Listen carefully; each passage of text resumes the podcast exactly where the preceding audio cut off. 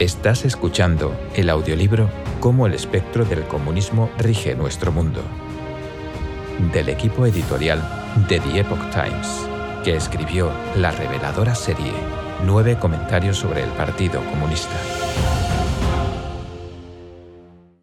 Introducción. El colapso de los regímenes comunistas de la Unión Soviética y Europa del Este marcó el fin de medio siglo de Guerra Fría entre el ala capitalista y la comunista en Oriente y Occidente. En ese momento muchos fueron optimistas, creyendo que el comunismo se había convertido en una reliquia del pasado. No obstante, la triste verdad es que una ideología comunista metamorfoseada se arraigó y atrincheró por todo el mundo. Están los regímenes abiertamente comunistas como China, Corea del Norte, Cuba y Vietnam.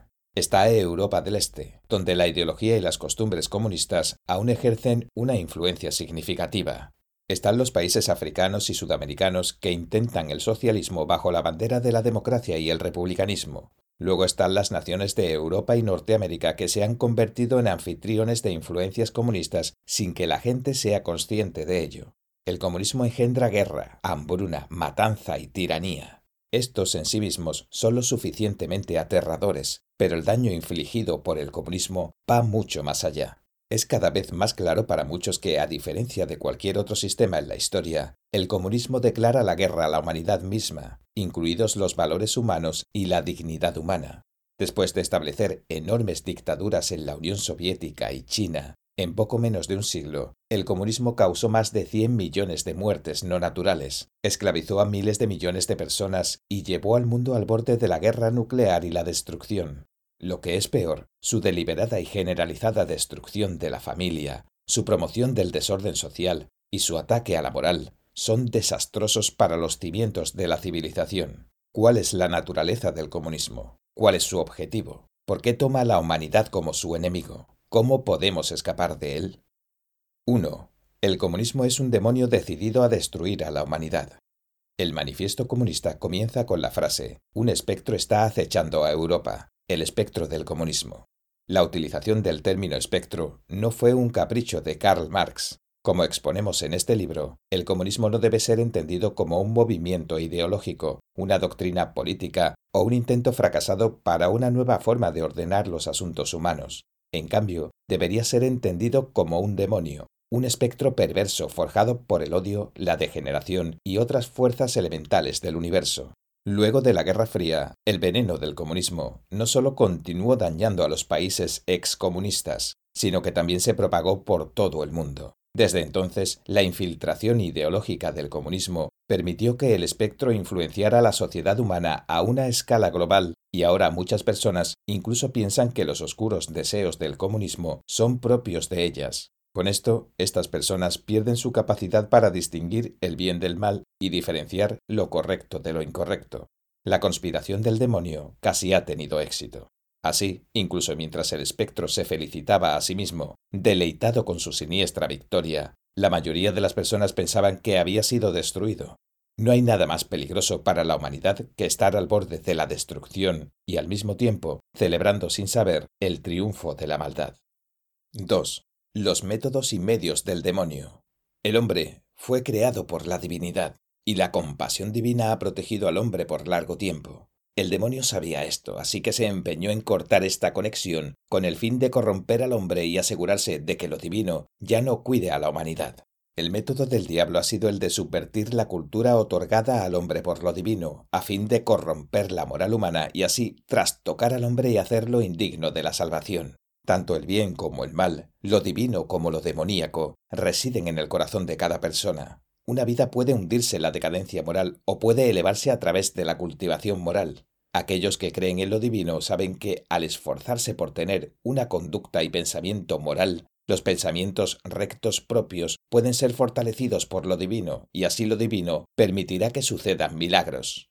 Lo divino también ayudará a que la moral de uno se eleve, y así ayudar a que uno sea una persona más noble, lo que al final permitiría que uno regrese al cielo. No obstante, una persona de baja moral está llena de egoísmo, deseo, codicia, ignorancia y arrogancia. Mientras que lo divino nunca reconocerá tales pensamientos y acciones, el demonio las magnificará. Intensificando el egoísmo y la maldad y manipulando a las personas para que hagan maldades, creando así karma y causando más decadencia moral hasta que, al final, solo el infierno aguarda. Si los estándares morales de la sociedad humana en general descienden, el demonio apresurará estas tendencias con el objetivo de causar más actos malos, más karma y finalmente la destrucción de la humanidad. La turbulencia de Europa a principios del siglo XVIII y el resultante descenso de la moralidad dio al diablo una oportunidad. Se empeñó en subvertir paso a paso el criterio para discernir el bien del mal. Promovió el ateísmo, el materialismo, el darwinismo y la filosofía de lucha. El diablo eligió a Marx como su enviado entre los hombres. En el Manifiesto Comunista, publicado en 1848, Marx abogó por la destrucción violenta de las empresas privadas, las clases sociales, las naciones, las religiones y la familia. La Comuna de París de 1871, que fue extremadamente violenta y destructiva, fue su primer intento de tomar el poder. Los seguidores de Marx argumentan que el poder político es la cuestión central de la ciencia política marxista. Esto es tanto verdadero como falso. Cuando se pueden ver claramente los objetivos ulteriores del comunismo, se puede reconocer que para el proyecto comunista el poder político tiene importancia y al mismo tiempo no la tiene. Es importante porque el acceso al poder político permite tener medios rápidos de corromper a la humanidad, con el control de las palancas del poder, los comunistas pueden promover su ideología con violencia y erradicar la cultura tradicional en pocas décadas o años.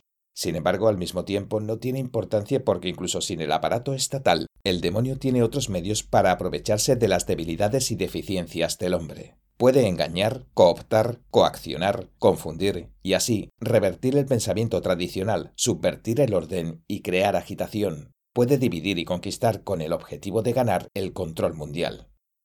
3. Comunismo. La ideología del demonio. Lo divino estableció una cultura rica para la sociedad humana basada en valores universales, pavimentando así el camino para que los humanos regresen al cielo. El comunismo y la cultura tradicional de lo divino son irreconciliables. En el núcleo del espectro perverso está el ateísmo y el materialismo, una confluencia de elementos de la filosofía alemana, de la Revolución Social Francesa y de la política económica británica ensamblados como una religión secular que tiene el fin de reemplazar la posición que previamente ocupaba lo divino y las creencias ortodoxas. El comunismo convierte al mundo en su iglesia, trayendo a todos los aspectos de la vida social bajo su ámbito. El demonio ocupa los pensamientos de la gente, causa que se rebelen contra lo divino y descarten la tradición. Así es como el demonio lleva al hombre a su propia destrucción. El demonio eligió a Marx y a otros como sus agentes para oponerse y destruir los principios dejados por lo divino a la sociedad humana.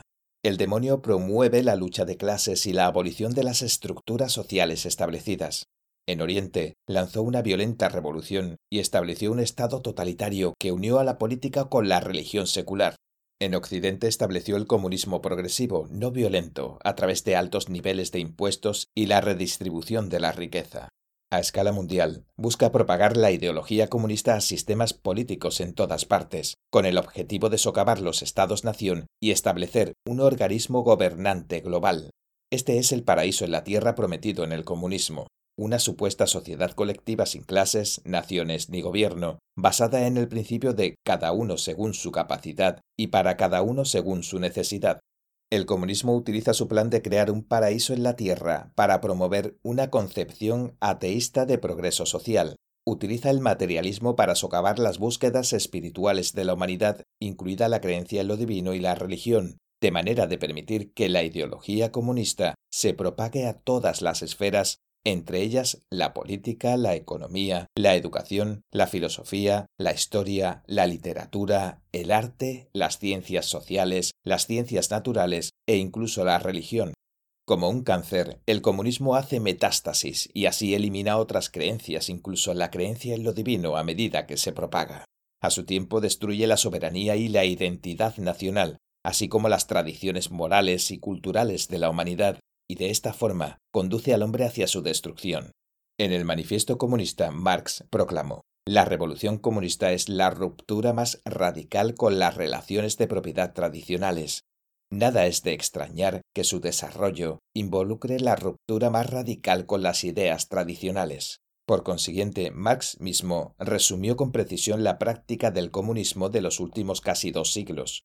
Lo divino es la fuente del orden moral, y la moralidad de lo divino es eterna e inmutable. No es el hombre quien debe determinar los estándares morales ni tampoco debería cambiarlos. El comunismo intenta condenar la moral a muerte y hacer que el nuevo hombre comunista establezca una nueva moral. Mientras niega la moral real, el comunismo utiliza métodos negativos para expulsar todos los factores positivos de las tradiciones humanas con el objetivo de hacer que los factores negativos invadan el mundo. Las leyes tradicionales provienen de la moral y tienen el propósito de mantenerla. El comunismo intenta separar la moral de la ley y luego destruye la moral elaborando leyes malas e interpretando maliciosamente las tradicionales. Lo divino insta a la humanidad a ser bondadosa, el comunismo incita a la lucha de clases y aboga por la violencia y la matanza. Lo divino estableció la familia como la unidad social básica. El comunismo cree que la familia es una manifestación del sistema capitalista privado y amenaza con eliminarla.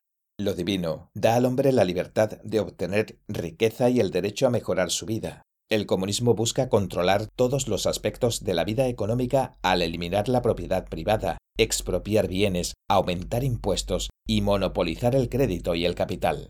Lo divino estableció la forma que deberían tomar la moral, el gobierno, las leyes, la sociedad y la cultura.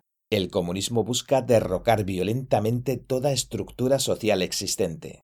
Lo divino transmitió al hombre la forma única de arte tradicional como un medio para transmitir la imagen divina. El arte tradicional recuerda a la humanidad la belleza del cielo, refuerza la fe, eleva la moral y nutre la virtud. Por otro lado, el comunismo hace que el hombre venere creaciones modernas retorcidas, producciones artísticas que reprimen nuestra naturaleza divina, dan rienda suelta al impulso demoníaco hacia el caos y el desorden, y manipulan el mundo artístico difundiendo ideas bajas, feas, malformadas, perversas y decadentes.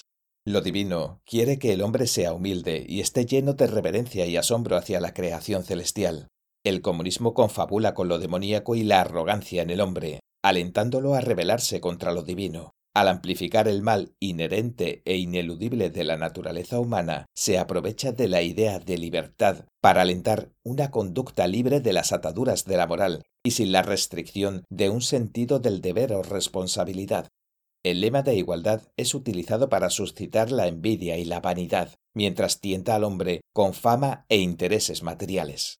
Después de la Segunda Guerra Mundial, los comunistas expandieron su imperio militar y económico, y el bloque comunista y el mundo libre se enfrentaron durante décadas.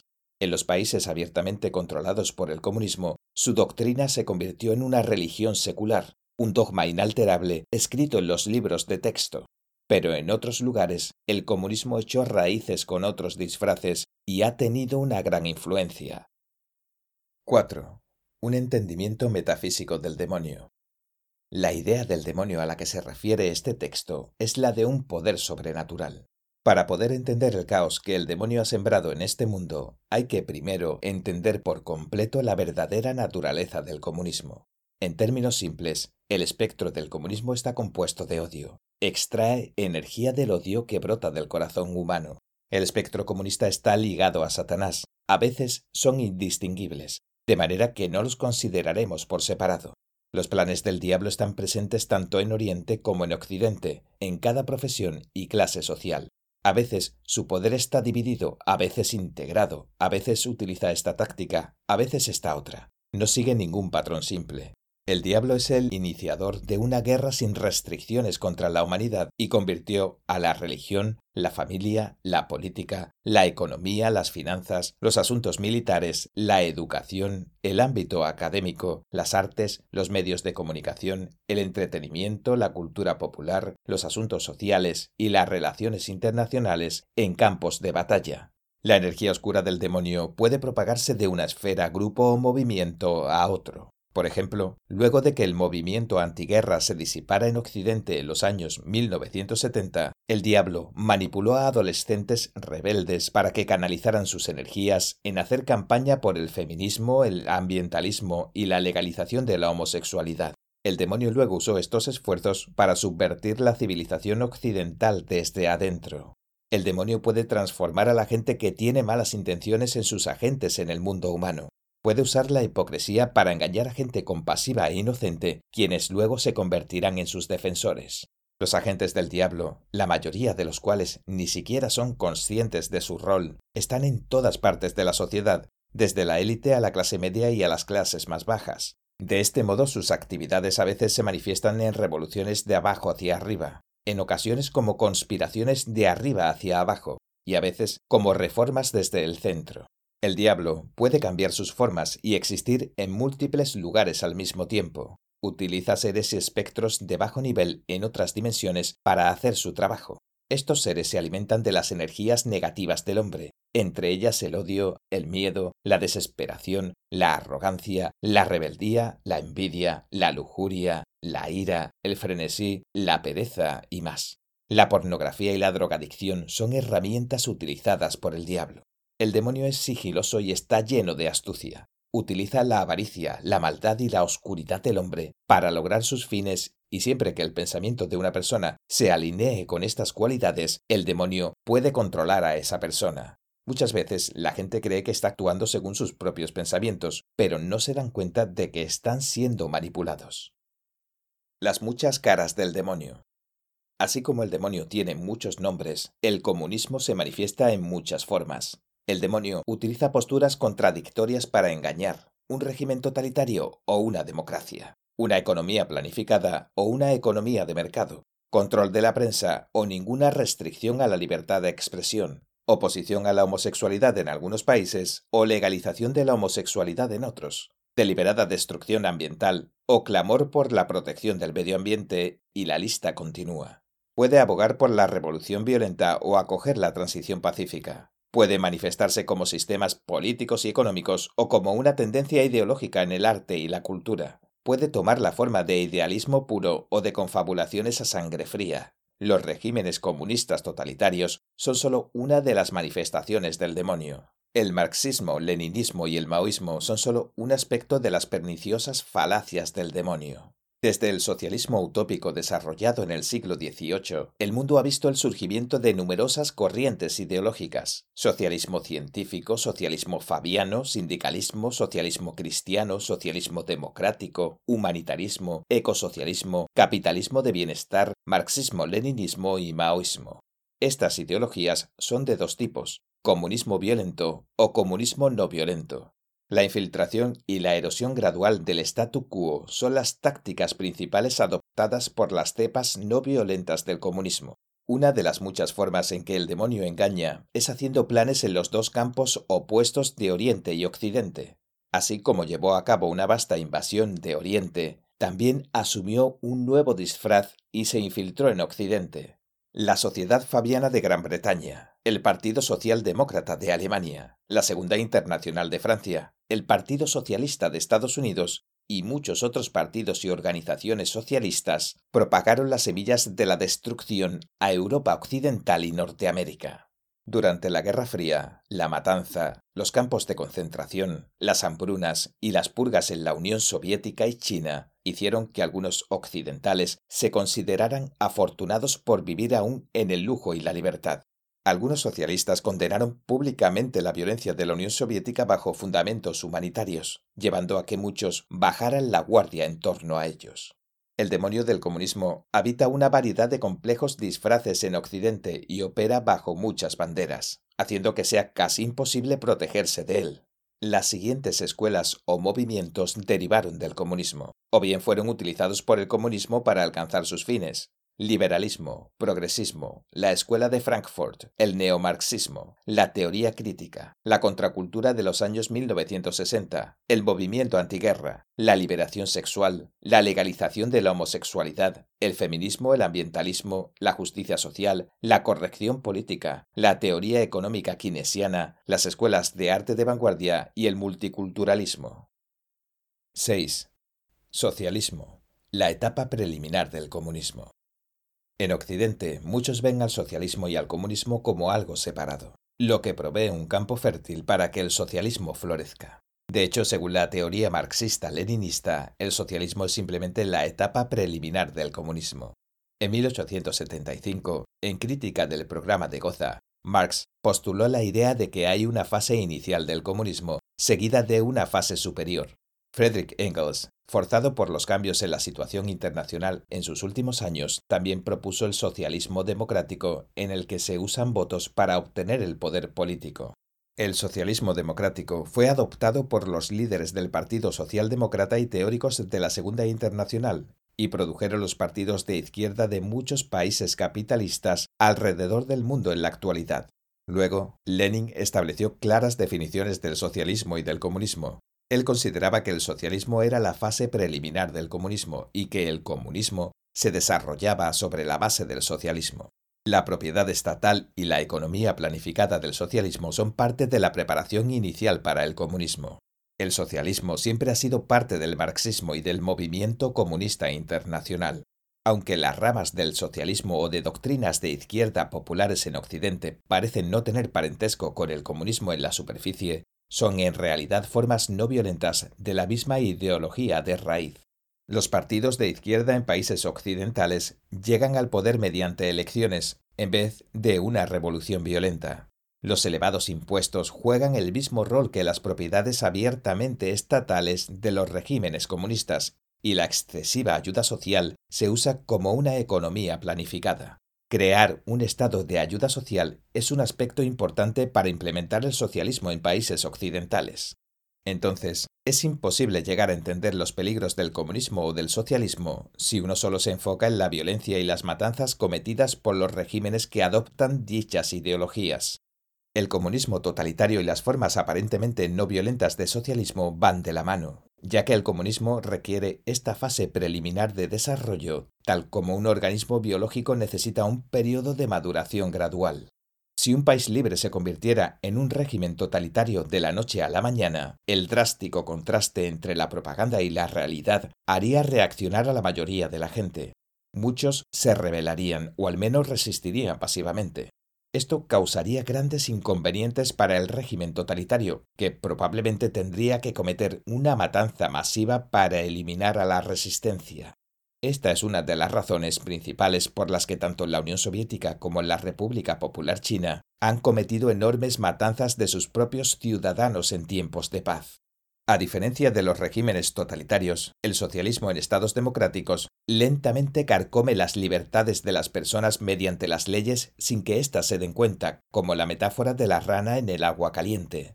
El proceso de establecer un sistema socialista toma décadas o generaciones para que las personas gradualmente se vuelvan anestesiadas, distraídas y acostumbradas al socialismo, todo lo cual acentúa el engaño.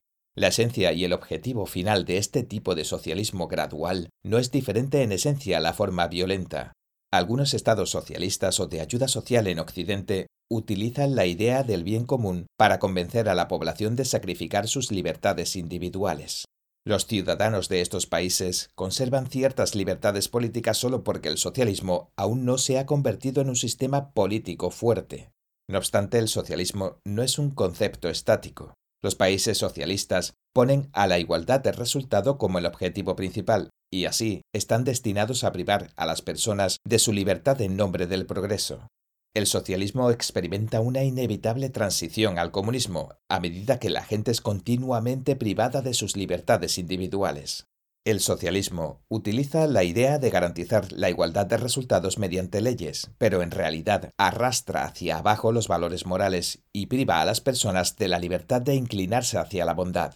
En circunstancias normales, las personas naturalmente difieren en sus creencias religiosas, estándares morales, formación cultural, trasfondo educativo, inteligencia, fortaleza, diligencia, sentido de la responsabilidad, agresividad, innovación, espíritu emprendedor y demás.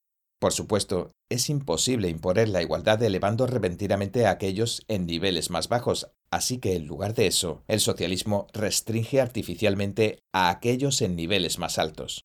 Especialmente en términos de valores morales, el socialismo de Occidente utiliza pretextos como antidiscriminación, neutralidad valorativa o corrección política para atacar el discernimiento moral básico.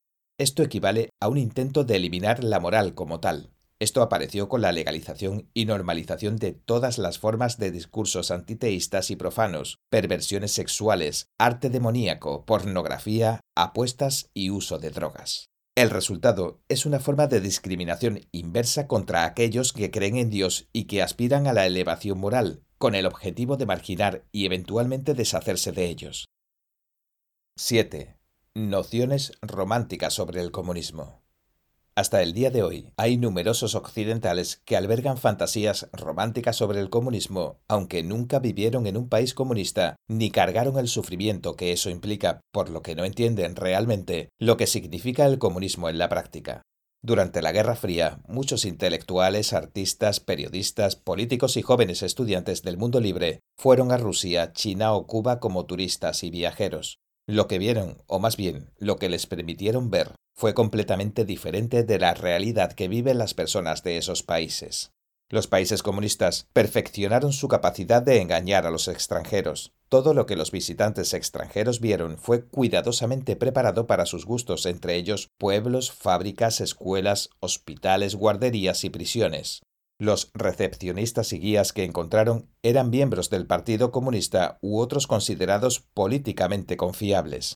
Las visitas eran ensayadas. Los visitantes eran recibidos con flores, vino, baile, canto, banquetes, niños sonrientes y funcionarios. Luego, los llevaban a ver personas que parecían trabajar duro, capaces de hablar libremente como iguales, estudiantes estudiando duro y encantadoras bodas.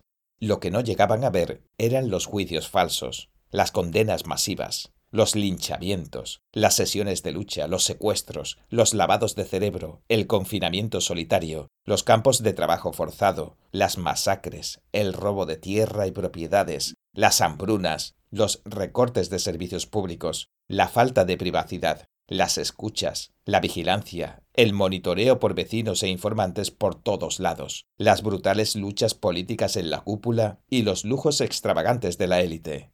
En especial, no se les permitía ver el sufrimiento del ciudadano común. Los visitantes confundieron lo que había sido montado para ellos con lo normal en un país comunista. Entonces promovieron el comunismo en Occidente a través de libros, artículos y discursos, y muchos de ellos no sabían que habían sido engañados. Un pequeño número sí vio las grietas en el edificio, pero muchos de ellos luego cayeron en otra trampa, se vieron a sí mismos como compañeros de viaje y adoptaron la actitud china de no ventilar los trapos sucios frente a los de afuera. Razonaron que la matanza, la hambruna y la represión de los países comunistas eran simplemente parte del costo de la transición hacia el comunismo. Estaban seguros de que, si bien el camino hacia el comunismo era tortuoso, el futuro era brillante. Se rehusaron a contar la verdad porque eso sería mancillar el nombre del proyecto socialista. Al carecer del valor para contar la verdad, eligieron el vergonzoso silencio. En la fantasía comunista, todos son libres e iguales, no hay represión ni expropiación, hay gran abundancia material, y todos dan según su capacidad y reciben según su necesidad. Un cielo en la tierra donde cada individuo puede desarrollarse libremente.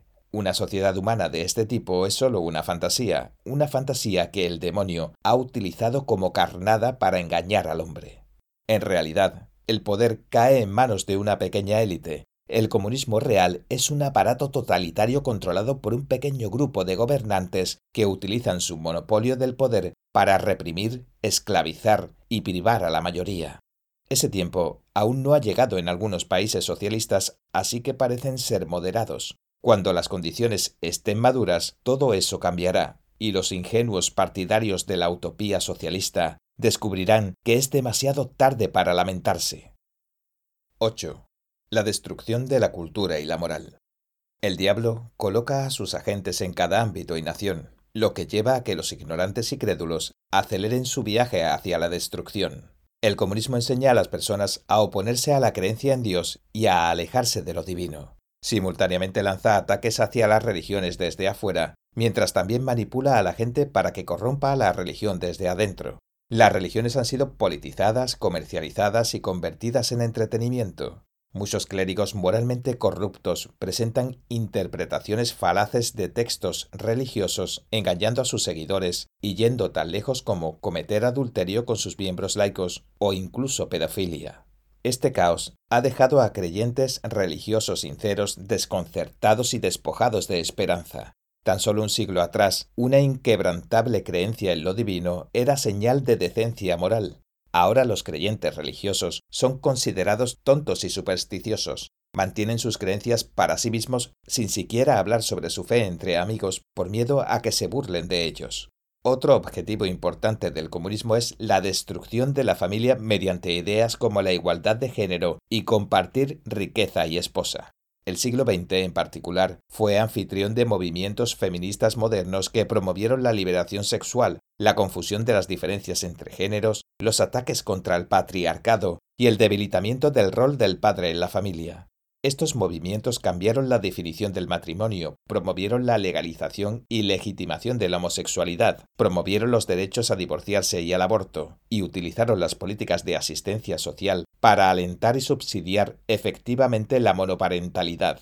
Todo esto resultó en el colapso de las familias y llevó al crecimiento de la pobreza y del crimen. Esta ha sido una de las transformaciones más alarmantes de la sociedad en las últimas décadas. En la esfera política, mientras los regímenes comunistas han continuado con sus rígidas dictaduras, las políticas partidistas de las sociedades libres han llegado a un punto de crisis. El comunismo aprovechó las brechas en los sistemas legales y políticos de las naciones democráticas con el propósito de manipular los partidos políticos más importantes. Para asegurarse la victoria electoral, los políticos recurrieron a trucos sucios e hicieron promesas que jamás podrían cumplir. El resultado de la influencia del comunismo es que los partidos políticos de todo el mundo suelen estar a la izquierda del espectro político y abogan por impuestos más altos, mayores gastos en asistencia social, gobiernos grandes e intervencionismo, todo lo cual buscan consolidar mediante leyes. El comportamiento del gobierno juega un enorme rol en moldear la sociedad y con un gobierno de izquierda, la ideología de izquierda se infiltra en toda la sociedad y pronto se extiende al adoctrinamiento de la juventud, que a su vez votará por candidatos más inclinados hacia la izquierda. La educación superior, que supuestamente debería jugar el rol de transmitir la esencia de la sabiduría y la cultura de todas las épocas, también ha sido subvertida. En la primera mitad del siglo XX, el espectro comunista planeó la destrucción sistemática del sistema educativo.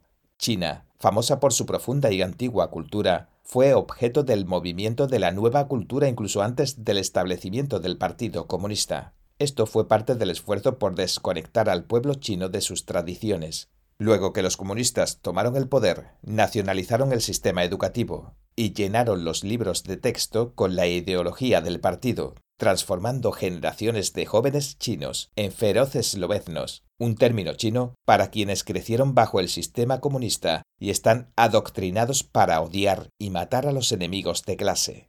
En Occidente, el espectro lanzó el movimiento de educación progresista, utilizando la bandera de la ciencia y el progreso para ganar el control de la filosofía, la psicología, la pedagogía y eventualmente del campo académico entero, adoctrinando así a maestros y administradores de escuelas. La educación de secundaria comenzó a excluir las ideas ortodoxas y la moral tradicional se rebajaron los estándares académicos para hacer a los estudiantes menos alfabetizados y menos hábiles para la matemática y menos capaces de formar sus propios juicios o utilizar el sentido común. Se inoculó en los estudiantes el ateísmo, la teoría de la evolución, el materialismo y la filosofía de lucha. Luego de la contracultura de los años 1960, los defensores de la corrección política se convirtieron en la policía del pensamiento, obligando a los maestros a adoctrinar a sus estudiantes con todo tipo de ideas retorcidas. Los estudiantes ahora se gradúan de la escuela sin una fuerte orientación moral, sin cimientos en su propia cultura, con poco sentido común o sentido de la responsabilidad. Se los hace seguir ciegamente a la multitud, uniéndose así a la tendencia decadente de la sociedad. En la sociedad hay drogadicción, altos índices de crimen, una esfera mediática llena de sexo y violencia, un mundo artístico que trata lo grotesco como bello, y todo tipo de sectas perversas y grupos de ocultismo. Los jóvenes adoran ciegamente a las estrellas de cine y televisión, pierden su tiempo en juegos online y en las redes sociales y terminan desanimados y desmoralizados. La gente se preocupa desesperadamente por la seguridad del mundo y lo que depara el futuro ante la violencia sin sentido y el terrorismo contra inocentes que viola todos los parámetros establecidos por la tradición. 9. Retornar a lo divino y a la tradición.